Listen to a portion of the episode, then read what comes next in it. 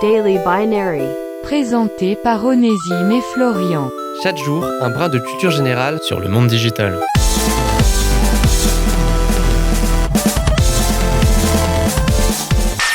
Un classement de novembre 2021 a fait beaucoup parler de lui sur les réseaux sociaux.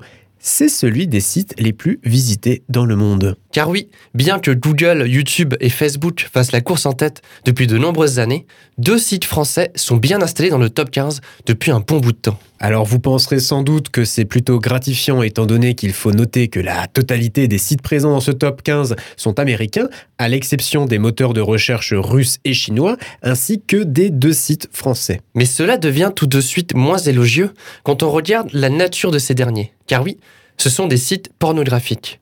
Ils sont même devant Netflix et Amazon, deux autres grands géants du web.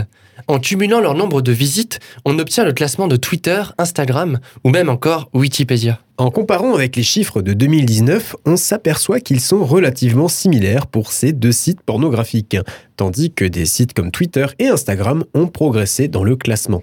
C'était Daily Binary. Rendez-vous demain pour une nouvelle dose de culture générale Sur le monde digital.